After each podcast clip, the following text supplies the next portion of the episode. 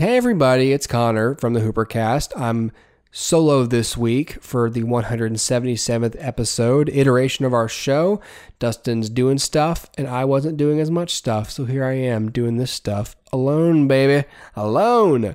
What I'm also going to do alone Let's talk about Letterboxd. Right now, listeners of our show have the chance to win a free one year pro account upgrade on Letterboxd. For those of you who don't know, Letterboxd is a social network for film lovers that allows you to track, rate, and review the films you watch. You can follow other members to get recommendations. You can publish lists of films like your top 10 for the year, and a lot more. Like I said, you can follow us on Letterboxd, people like us pretty cool. Check that out. You can follow Hoopercast on Letterboxd, and we make our own list, dude. Okay. For instance, we have um, our we basically have the show what we call the Hoopercast show docket, where here's all the movies we just watched that we're um, that we um, might be talking about on the show on a given night coming up soon. Everything that's on deck to speak about is on Letterboxd in, uh, in, in on a list called the Hoopercast docket. There's also my um, list of films I wanted to see ever since uh, in, um, since 2012 that I never got around to seeing, and then there's a list of films I'm revisiting because I wanted to give them a second opinion. Um, so we like to make lists, and um, you can make uh, so many lists on Letterboxd. Letterboxd is free to use. There's no subscription fee, but a pro account is going to get you additional features such as a such as a customized such as a customized summary of your past year's viewing if you're into that kind of crazy stuff. If you already have a pro account, then you get your year extension for free. Son. If you want to enter, all you have to do is listen to our show like you're doing right now. Please don't go away, and we will read the code word at random. The code word is somewhere in this episode right now, and as the month goes on, I'll probably be more obvious about it. But right now, it's the first weekend in September, and I'm not going to tell you shit. I'm not telling you shit right now, okay? I'm not going to tell you jack shit, all right?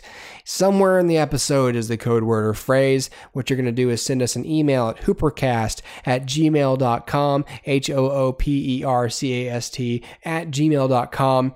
Enter that code word in the subject line and make sure to include your Letterboxd username in the email so that we know which account to reward. Okay. We're going to select each winner during the last show of each month. You can also follow our show on Letterboxd. Um, and uh, yeah, if you're wondering why you need to give us your Letterboxd username, for one, we're not asking for your password, just your username. Don't send us your login info. Just send us your username. The reason is if you don't have a Letterboxd account, why in hell are you trying to get a one year account free? If you're gonna, you know, take advantage of the offer and you've never used Letterboxd before, at least sign up for an account. I mean, we have one. It's free. What's your problem with free shit, dude? You have a problem? Like, is there a problem with the free stuff that we want to give you? Okay. Letterboxd.com. L E T T E R B O X D.com. Letterboxd.com. Enjoy the episode tonight and have a great weekend. Have a good life and um, look out behind you.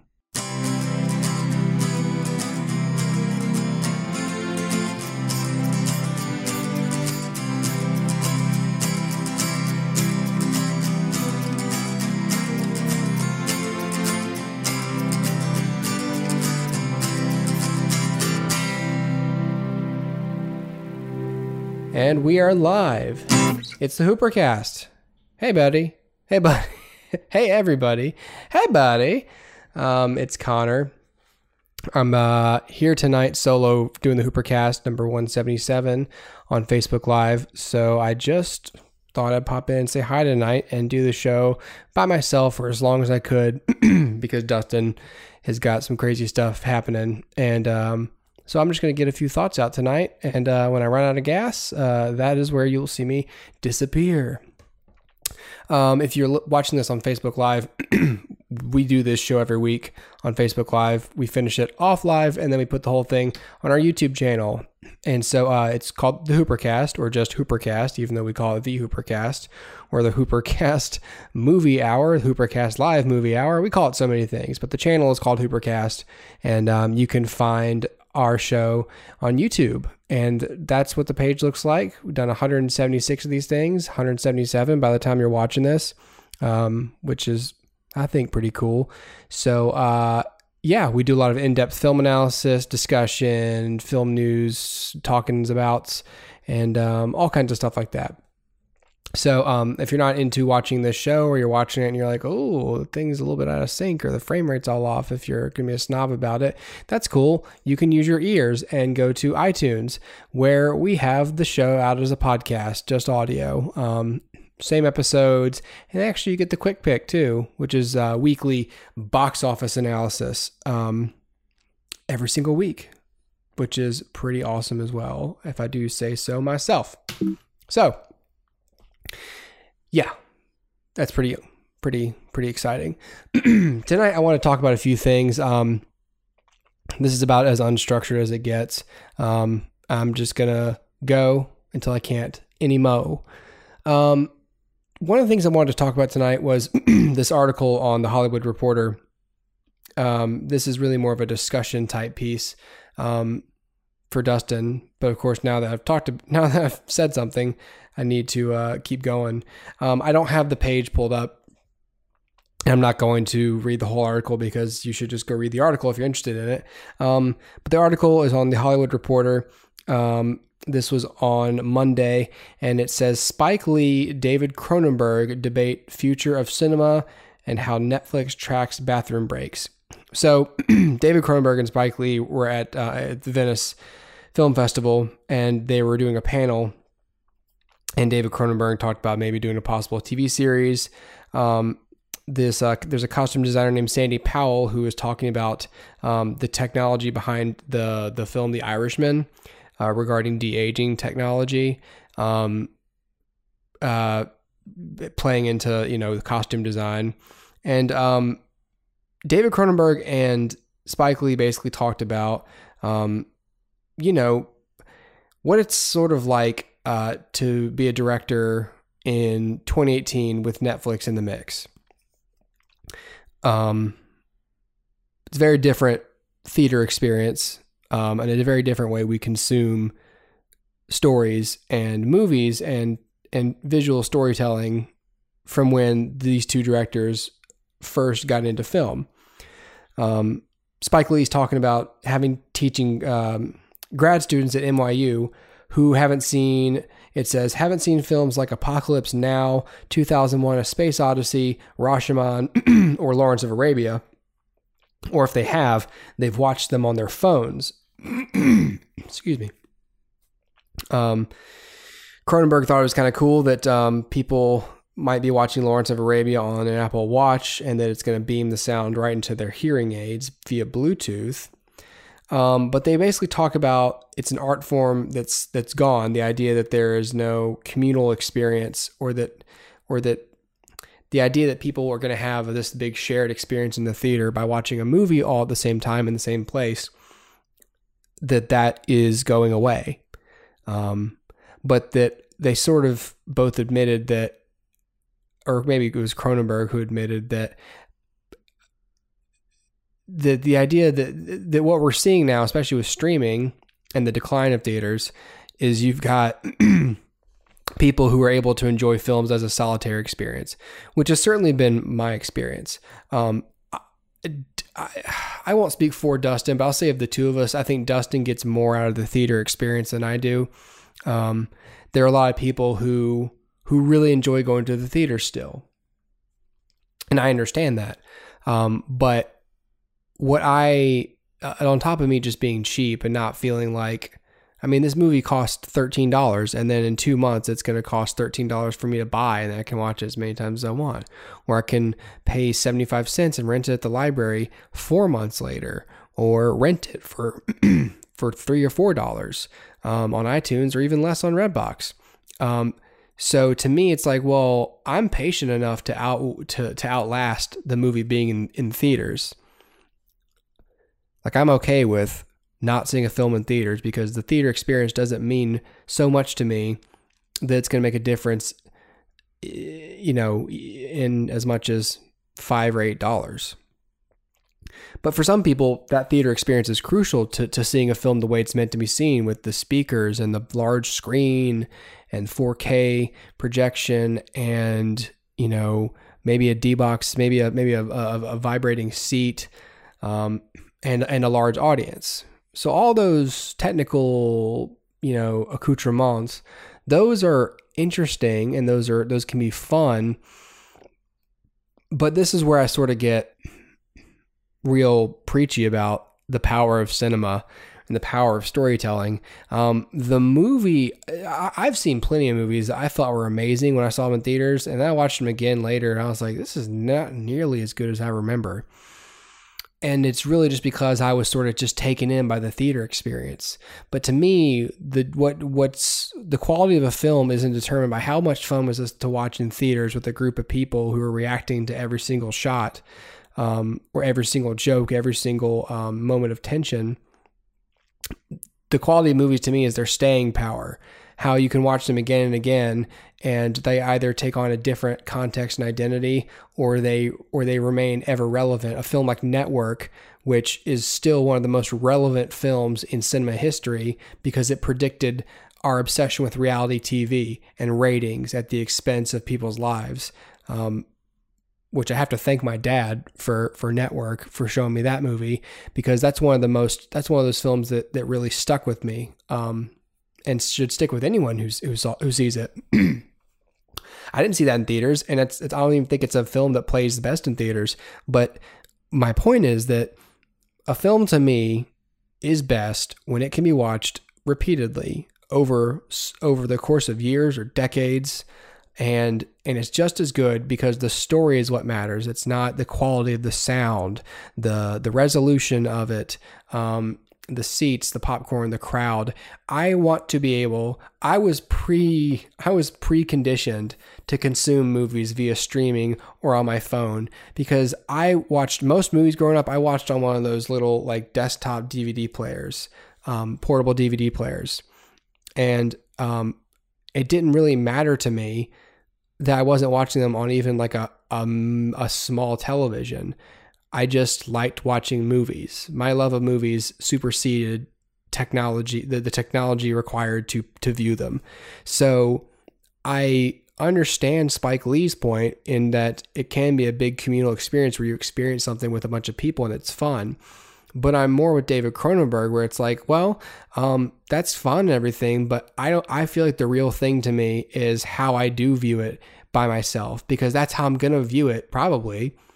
Um, every other time I watch it until I don't want, you know, uh, until I'm dead. Like it'll always be just me by myself, or maybe me with a different person. You know, um, I'm, I'm kind of getting away from the point, but I, I just I think it's fascinating to look at the way we we consume stories. Um, being really directly affected by things like Netflix and streaming. Um, it's a big deal, but it, it's kind of cool because it, it, it sort of has forced storytellers to change their approach. Um, and, and it's fun that some directors find it to be freeing and some find it to be sort of like, oh, it's the death of cinema. And I think if you're thinking, oh, like streaming's the death of cinema, I think you're going to get left behind because what we're seeing is this form of of media consumption it's not going anywhere. It's growing. It's going to keep growing. And if you're sitting around crying about the theaters as fun as they are for some people we talk about it on this show all the time they are going to go away or they're going to be forced to evolve and become an entirely different experience that, that offers a lot more um, but I'm not sure how that's going to sustain itself. And and and we've talked ad nauseum about it. Well, I think what's interesting is that for me, like I said, I can watch movies again and again on my own, and I can get more and more from them. The prime example for me personally is is the Marvel movies. It's it's no secret that I love the Marvel movies, and that I've you know I've loved them for ten years. Um, I've been rewatching. I've always every time there's a big event one that's coming up, like the next Avengers movie or Captain America: Civil War or now Infinity War. For me, it was like, oh, I need to. I sort of want to rewatch like the key films leading up to this movie, just to sort of reorient myself in in the canon of this story. Um, and so and now I'm doing that in a very slow but really satisfying way where I've rewatched the films enough times to where I wouldn't just go back and watch any one of them. Um, like in, I wouldn't go, we'll go back and watch all of them in sequence ever again unless it's with a person. And so I've been rewatching them with my mom. Like we just watched uh, Iron Man 3, I think, a couple of weeks ago. And we're, we're supposed to watch Thor the Dark World at the end of the month. Um, much to my chagrin, I guess. And uh, hope she likes it. So it's an enjoyable film, I guess. Um, anyways, uh, I really get a lot out of that experience because these are films I've seen again and again. And I've sort of been like, okay, I know every shot of this film. I know every little nook and cranny of this story. And, but I'm watching it with someone who's never seen it before and who's completely floored by this um, shared universe concept in movies, for example, and um, and the seriousness and the the care that's taken with these comic book characters and how how how well how well the films are made. And I get a lot out of that experience just seeing someone seeing it through through someone's eyes like her like hers that's completely fresh to them. You know, you, you sort of forget like how amazing this this this thing can be um, until you're with someone who's never seen it before. So I enjoy that communal experience, but that's one that's on my terms and it's free and it's um, you know, my food and my alcohol is in the house. Um, or my V8 original 100% vegetable juice. Um, but uh, I think I think the point of the article really is is that um, technology like this is going to keep pushing us forward. It's a really cool article. It's a it's just a sort of highlights from their their panel sort of strung together into an article. So it's not like a you know mind blowing um, a mind blowing um, piece of journalism. But um, let's see. Um, there's another excerpt I wanted to read from here. Um, let's see. Uh, oh, maybe it's about Netflix's algorithm. I can't remember what it was. Um, uh, I'm sorry. Oh, um, I think this was Spike Lee. Spike Lee said Netflix is a friend of young filmmakers. These people need product, and that Netflix spent $8 billion this year only for film and series.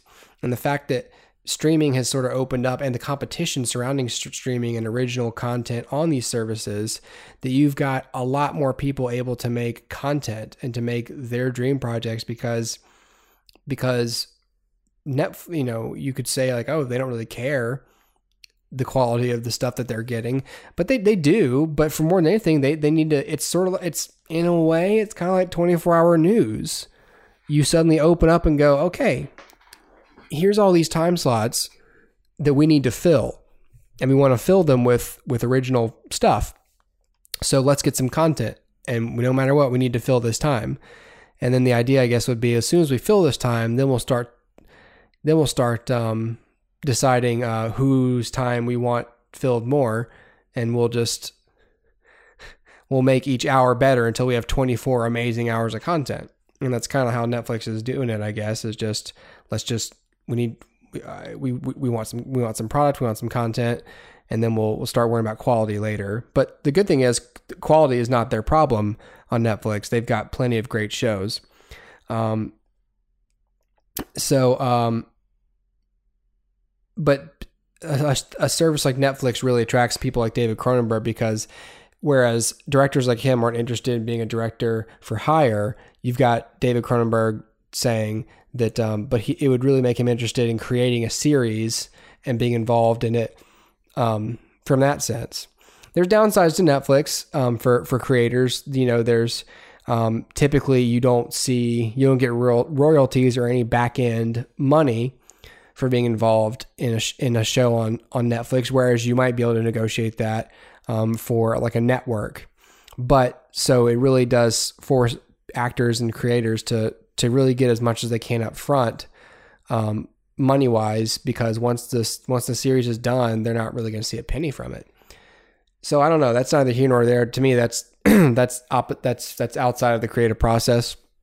but it is something that creators have to consider when they're going to get in bed with people like Netflix. So there there clearly are some drawbacks, but I think it's overall a good thing and a positive thing for storytelling. Um, why am I telling you all this? Um, I saw the article and I just thought it was interesting to hear, um, you know, a couple of legendary filmmakers, prolific filmmakers, uh, talking about what they think of streaming. Um, and it's, it's, weird because I, I always expect these big directors to be resistant to it, um, to, to go, oh, this, it's, well, it's, it's for kids and it's for, you know, it's, it's not for serious filmmakers, but, but no, they're, they're going, you know, it's, it's a tool and we ought to, um, use it in a responsible and creative way. So um, that's at the HollywoodReporter.com. That's the um, the article is called Spike Lee, David Cronenberg debate future of cinema. Um, interesting stuff, I thought at least. So um, yeah. Uh, what else do I want to talk about tonight? Um, I'll tell you this. I got a couple of movies I wanted to speak about. Um, oh, nope, get away um, that I don't really have a lot of pictures for. Um, I'll tell you this: my my main recommendation tonight, um, before I get off the stream, we'll talk about this film. How about this? Um, let's talk about The Great Alone. So, as she is apt to do, my wife recommended this film to me. But I won't give her full credit. She didn't really recommend it to me. She had not seen it either we were watching. Uh, speaking of Netflix, we were we were watching um, White Fang.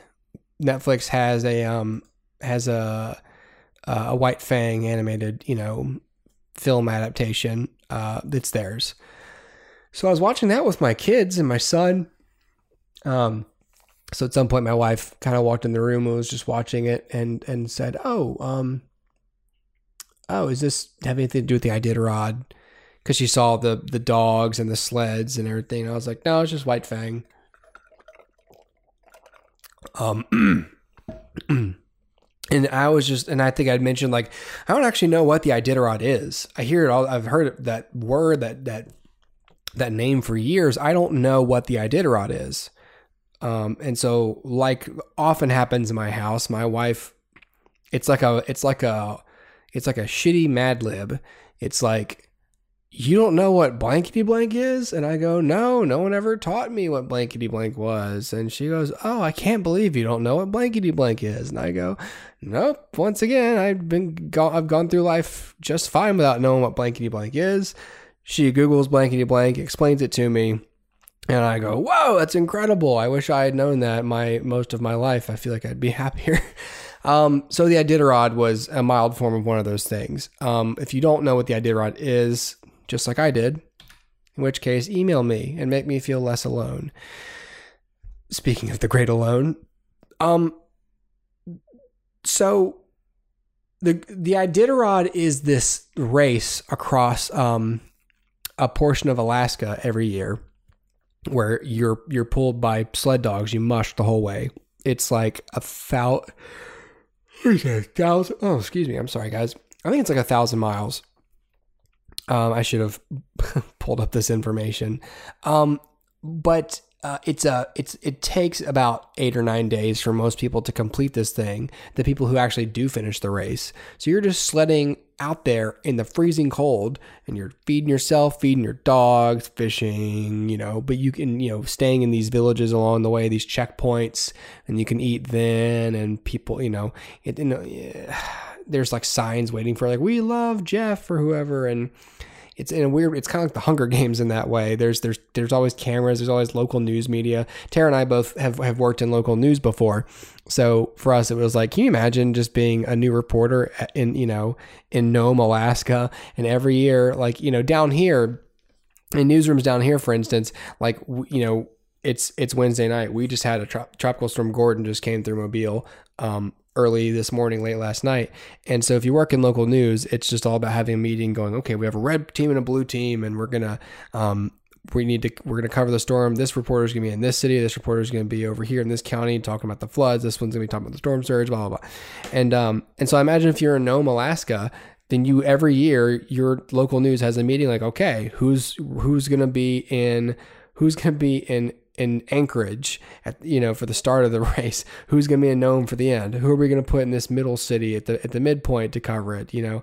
And I can just imagine sitting in a control room tuning in live shots and just just every year going like okay like you know in Mobile every year it's it's storm coverage it's Mardi Gras it's you know, um, the Alabama Deep Sea Fishing Rodeo. Uh, there's always an event that you that every city covers in, to some extent. That every city has their thing.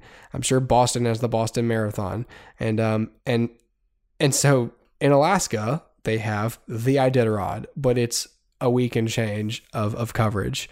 Um, which is pretty insane to be out there in the elements like that. One of the takeaways from this documentary that I found is that Alaska has some tough people some real tough sons of bitches out there in Alaska, um, just being awesome and uh, and and making us all feel inadequate. The subject of this documentary is, um, oh God, what's his name? Uh, Lance Mackey. Um, and I remember his name off the top of my head because his dad's name is Dick Mackey, which is almost Vic Mackey, which is the Shield. Um, but The Great Alone, I'll go ahead and tell you the star rating. I've been bumbling enough about it. Star rating for me, this is a three and a half star documentary, okay? Um, it's a really cool look at this race that I, I knew nothing about. Um, Lance Mackey's dad, Dick, I think was one of the founders of the Iditarod, and the, which it was started in back in 1973. And in 1978, his sixth attempt at the at the Iditarod, Dick Mackey won the race. He won it by like a few steps. He beat some dude basically right at the finish, um, which is pretty cool. And you know, so of course, like, you know, 30 odd years later, 40 years later, his son, Lance, is competes in the Iditarod. Um, it's a really, I mean, I, I was, I came just to, to witness like, oh, this is, this is just a race I've, I've never, seen an event I've never witnessed before. So a documentary is always kind of cool just to, just see a, a slice of life you've never, you know, seen before. But what it also did was a really good, gradual, un- unfolding story with Lance. Um, it it documents it. It they, he talks about his parents' divorce and how that sort of led him um, down a path um, with substance abuse and uh, and then the racing when it began, and then a couple other you know bumps in the road I don't want to uh, give away. Um, uh, and you know, but his relationship with his dad and what racing and and and winning and all that stuff meant to him.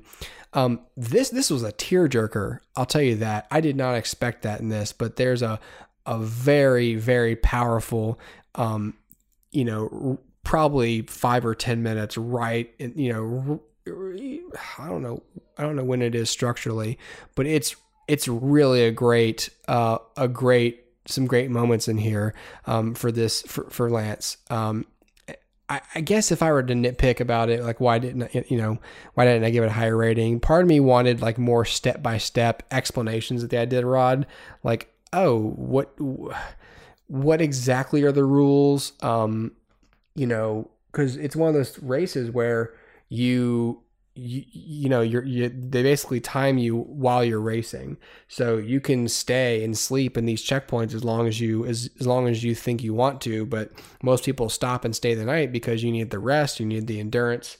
Um, so it's just one of those odd things where you just go oh these two guys racing against each other just sitting at a table eating lunch and talking. And i think like i just think like why don't you just get going and and and keep competing get ahead of them? But I've never been to Alaska and I've never raced the Iditarod, so I would think that you don't want to do that or you'll pass out or die, you know. Um, so just a, just a little bit more that would make me feel like I understood the Iditarod itself, but I also can see that that's not really the point, and it would have really killed the narrative momentum uh, of this story um, because it, at the end of the day, it really is about Lance, and the Iditarod is just the setting um, and, and, and a little slice of the context of the story. Um, so uh, yeah, The Great Alone I think is a, is a, a three and a half star film. Uh, I watched this on Netflix, so you can go check it out right now. Um, so once again, my wife has a flawless record um, recommending things that we uh, watch, except the Emoji Movie. My God, she was wrong about that. Woo, yikes! I'm gonna get off the live stream, um, and uh, yeah, let's see. There it goes again. Goodness gracious. I'm to get off the live stream. So uh, I'm gonna I'm gonna I'm gonna I'm gonna split. Um, by the way, uh, nobody watching the live stream right now would know what this necessarily means. Um, but uh, the Letterboxd code word for September is simply, oh, what's the thing? Um, that's okay. Like Dr. Phil says, that's okay. That's okay, everybody. That's okay is the uh, is the code word for Letterboxd. If you want to, if you are very confused right now, go to the um, front of the show and listen to the pre-roll about Letterboxd and uh, all the cool stuff they do. But for now, we are going to get off of the uh, of the live stream. Okay, so um, thanks for. Oh, where's the links? Where's the slides? There it is. Um, yep. Watch the rest of the show on YouTube or on iTunes, um, but definitely watch it because that's what most people. That's kind of the, the idea. So, um, anyways, um, I'll see you guys next week on Facebook Live. So, uh, good night for now, and um, catch the rest of the show on Friday. See ya.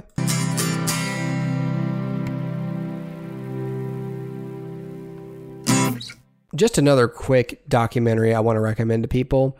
Um, this is I don't nearly have as much to say about this in terms of story because there's not a story. It's not really that kind of a, a documentary. But there was a um, a PBS slash BBC uh, three part uh, docu series called City in the Sky. I think it aired in 2016 or 2015. It's really cool. Um, it's uh, the f- first uh, episode's called Departure. This is also on Netflix. There's Departure, there's Airborne, and then there's Arrival. And it basically just goes behind the scenes on these three portions of air travel and it is mind blowing. I loved it. I didn't write down a star rating for this, so I'm just going to sort of wing this this review. I'm going to give this this docu series. I'm going to give this a. I'm going to give it a four. Let's just give it a four. Um, the reason it's not a five is because despite even though it was it was really interesting, uh, you know, I was I was tired when I watched the second and third one, so I really didn't I kept falling asleep because after a while it's just okay facts facts facts facts facts facts facts facts facts. It was kind of cool but I guess because I was disconnected from any one person in it it, it it's kind of tough to stick with it sometimes. So you might have to break this up into chunks or just not be tired like I was. But um it's really interesting. They have really good um cons- you know animation um, and, and, CG models in here to help illustrate the points they're making but they show you um, the back of baggage claim and how that's automated, and how it works, um, the people in charge of keeping that on track, and the fact that if, if the thing gets derailed, if they can't fix it within like 10 minutes, then it could delay hundreds of flights because of the chain reaction of the baggage. Um, handling not being in sync it just it just how how fragile the whole system is but at the same time how ruthlessly efficient it is um, i just think that's really really cool um, yeah, I think it's great. Um, same with airborne and arrival. It just it, it handles aspects of flight that typically take place in one of those three um, uh, phases of of uh, of your flight. So um, it will probably give you a tad bit of anxiety about uh, about flying, um, especially the airborne stuff. But it's super cool. So if you care at all about how how air travel, really the nuts and bolts of how air travel is possible every single day on a large scale. Um, watch this series. It's really cool. Um, each episode is about 52, 55 minutes. Um, so it's it, you can spend a whole evening watching this with your significant other, um, or you can split it into three nights. Um, it's it's it's really cool. I loved City in the Sky. So, excuse me. Mm. Um, I'm tired right now. Yeah, I'd recommend four stars for, for City in the Sky. That's also on Netflix, uh, so you can check it out over there for free, basically for almost free. Um, yeah, it's pretty sweet. Okay, let's talk about something that's not a documentary. I want to talk tonight, since we're talking about the future of film, I want to talk about a movie called Hardcore Henry. Uh, this is not a new release. This, in fact, uh, came out a couple of years ago, I guess. Um, and I rented this at the library. Hardcore Henry um, stars really only recognizable person in here to me. Oh my god, I'm so sorry about the yawning. Was Sharlto Copley right there on the screen, um, who you would recognize from District 9, from the A Team, um, a lot of stuff by now. Um, the gimmick of Hardcore Henry, I've included a couple of behind the scenes photos here just to show you the gimmick of Hardcore Henry, um, which is that the film is all from a first person perspective. Um, Henry is a cyborg, and um, so you you experience the whole film like a first person shooter, uh, pretty pretty literally. Um, this is a three and a half star as well. Um, I think in terms of story, this plot was either overcomplicated or overly simple. It does that thing where it's like there's just a whole bunch of exposition here and there, um, but they try to do it real quickly to make it sound natural. Um, but what it ends up doing is just you don't really catch all of it. So you're really, I was at least really disconnected from the plot. Uh, from basically to me, the, the movie was Henry's a cyborg and they took his wife and um, he's trying to fight to save her, but he's also f- fighting these thugs from this mega pharmaceutical corporation or something. Um, something, something, something, exposition, something, something. Um, so to me, it was just, I'm just watching a guy, um, you know, essentially fight for survival, um, and fight for, uh, fight for his, his love. Um, he's, you know, the, the, the pawn of a paramilitary entity takes down the whole organization type of thing. Um, but what what is really cool about this movie and why I think it's a three and a half star and why it's pretty much worth seeing um, is really from the technical aspect. This is like I said, it's it's an entirely first person perspective narrative action film. It's really thrilling to see st- sequences like you're looking at on screen where he's he's on the top of a moving vehicle and he's shooting bullets at all this stuff. You know, in the in these obviously as you can as you can imagine, there's not a lot of visible cuts in this film. A lot of this is just l- long, continuous shots. So you you find yourself maybe looking for the cut points and wondering how they did all a lot of this stuff in camera. There's a shot there of of, of Henry when he's in the in you know in the tank and you just they just have this camera essentially rigged to the front of this actor's face and um and as for Sharlto Copley, who plays several characters in the film, because he um a lot of these characters are, are avatars that he made for himself. So you see Charlton Copley get to play with a lot of different personalities and characters in here. But I imagine also like a lot of times they enter and exit screen one after the other. So I always wonder like, oh man, he obviously couldn't change clothes that fast. So so I wonder when they did the cuts on this. Um, it's a it's a real interesting experiment in in a way to tell a story. You might get a little nauseous during some of these. Um, uh, there's one or two times where I was like, okay, for God's sake, like it's a little too shaky for me. Um, but for the most part, it's kind of cool because you are Henry. Um, you get to see the see this action and this story. Oh my god! Mm. Literally through his eyes.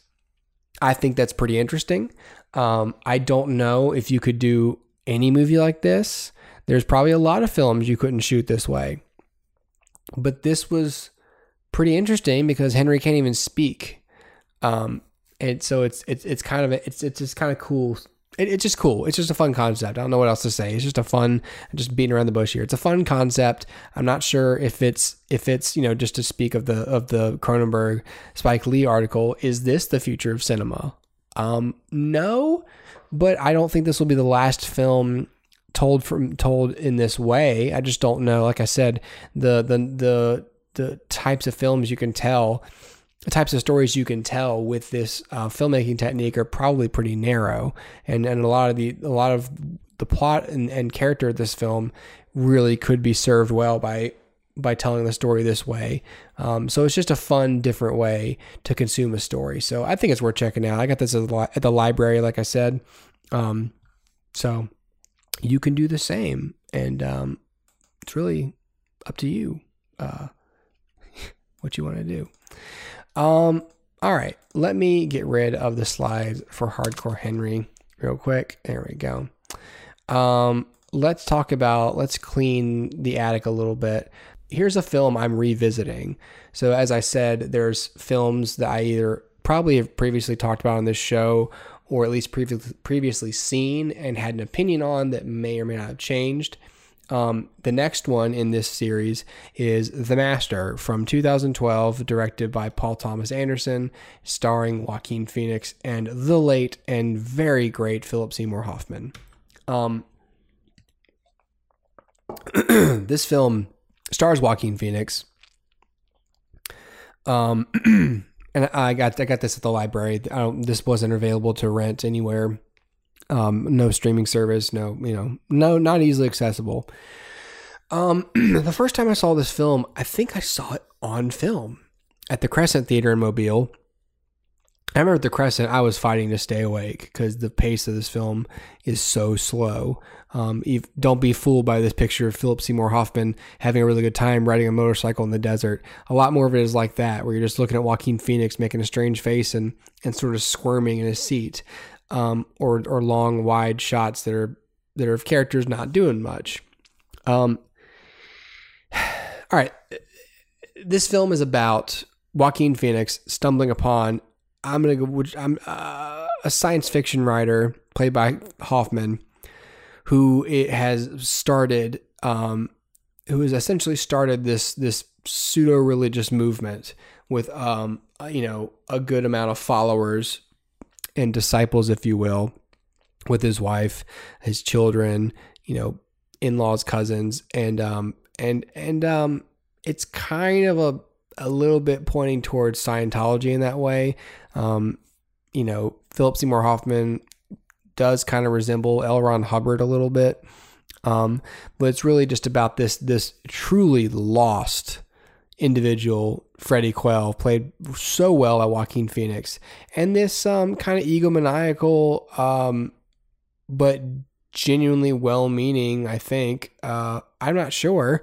Um, uh, cult leader played by Philip Seymour Hoffman.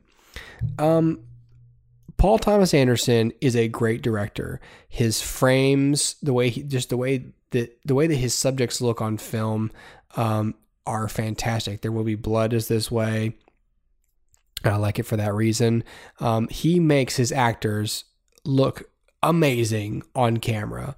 Um, just the shot design, the deep focus, um, really really distinguishing them from the background. He doesn't. It's just not a bunch of flat angles. It's it's really uh, well done cinematography and production design and um, lighting and not to mention the performances. My God, um, the problem is in terms of. Uh, it, here's the double-edged sword with with acting in, in Paul Thomas Anderson's films.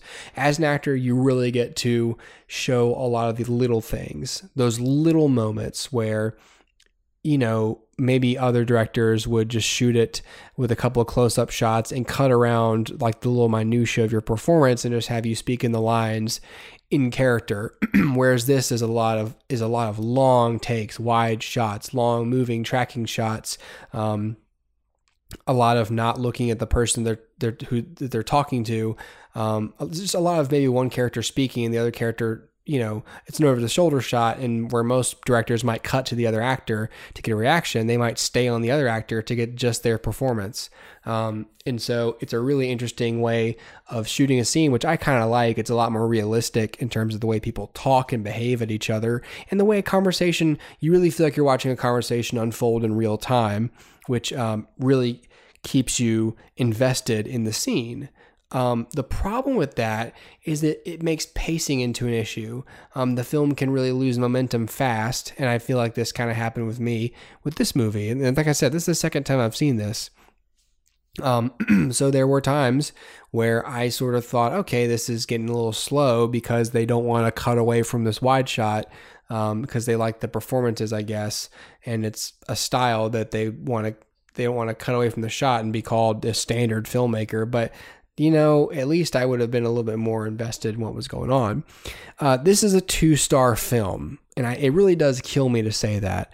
Um, and perhaps in the course of explaining it, I'll bump it up a little bit. But when I wrote this review originally, it's a two star. uh, this this film did piss me off, so it really was a one star for a while. The only reason it gets two stars is for Philip Seymour Hoffman and Joaquin Phoenix. Um, their performances in this film are top notch. Um, every scene that they have together is remarkable. It's tremendous. Okay, there's a scene in particular where um, Philip Seymour Hoffman is where he there's a, the first big scene together is when he is evaluating Freddie Quell. He's evaluating Joaquin Phoenix. He's asking all these questions about his life, and um and they go through this series of questions two or three times, and you see Freddie Quell sort of go from not taking it that seriously to like really, really being opened up against his will um, and f- sort of forced to go into his past and and um, and and those, his psychology, the why and how that he behaves. Um, he is a effed up dude. Uh, he really is. He's a strange person. Um, and uh, and and the kind of person who would really need the direction that being involved in one of these movements could could offer him.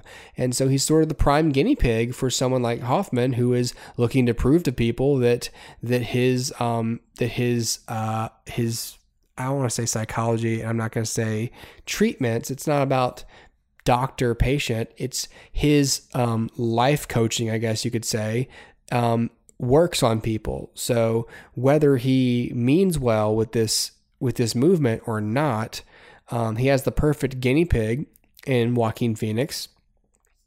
Um, and uh, so I, I didn't really get a sense whether or not that he that that um, that the whole thing was just BS and that he was just taking advantage of people or whether or not he really felt like he was doing something good for people. I maybe the film is explicit about that. I just can't recall and I, it didn't seem plain to me. It's more interesting to, to not know exactly his motivations, I think, for starting this cult, I'm going to call it. Um, yeah, but so the performances are so good, and every time they're on screen together, I was like, "Oh, okay." Like that, I would sort of wake up. The problem is the plot is so meandering and it has no direction to the point that everything else about the film is boring and not engaging to me. Uh, it's well made. It's worthy of uh, uh, P.T. Anderson's talents. It's just not going to be worth it for most audiences. I just don't think most average people who want to see a good film are going to watch this film and be satisfied with it. Um, there's no in terms of narrative structure there's it's not very standard in terms of building towards something. So there's not like a sense of a ticking clock like oh i can tell where we are in the story. Um, so it's fun to see the characters kind of progress but you'd have no clue. It's one of those where unless you check the time code you have no idea when the movie's about to end. And i don't really like that. I sort of like knowing where i am in the story. Um, it just makes me feel nice and safe and loved i guess. Um, yeah, I I I, just don't recommend it to, to, to, to most people, to, to the general audience. It's going to be boring. It's going to be confusing. Um, and it's just going to be long and meandering. And you're going to, you're going to be like, why did I, I don't even understand. What am I doing? Um, but to people who can really, and I feel like people who can really appreciate it as a movie have probably already seen it. This movie is several years old. Um, uh, so yeah, I give the Master a two star just because I just wouldn't want to watch it again at this point. Um, but I have to acknowledge the well the well crafted like this movie on a technical level is really well crafted and on an acting level it's well crafted it's just story momentum clarity all that stuff is just not there.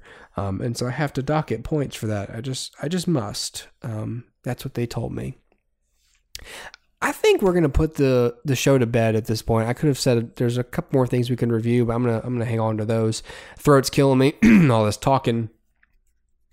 So, uh, yeah. Once again, if you would love to uh, subscribe to our YouTube channel before you leave today, that would be tremendous. Um, go to uh, YouTube, just go to Hoopercast on YouTube. It's pretty easy to find. Um, and like I said, we're also on iTunes. So if you want to subscribe on iTunes or Stitcher or Spotify, wherever you get your podcasts, we are um, we are available. And uh, yes, it doesn't cost you anything. The show is free, um, and uh, and it's just uh, we enjoy doing it. Um, it's really just for us. But if you want to be a fly on the wall, it's another reference. If you're paying attention to the to David Cronenberg, if you want to be a fly on the wall, uh-huh, um, you can be, and that's okay with us. We're not threatened by you. Um, it's fine. It's all right. Oh, that's Letterboxd, but we're not going to talk about Letterboxd right now because we already talked about it. That's the show tonight, you guys. Thanks for watching. Thanks for listening. Um, thanks everybody who um, who watched the live stream. Muchas gracias.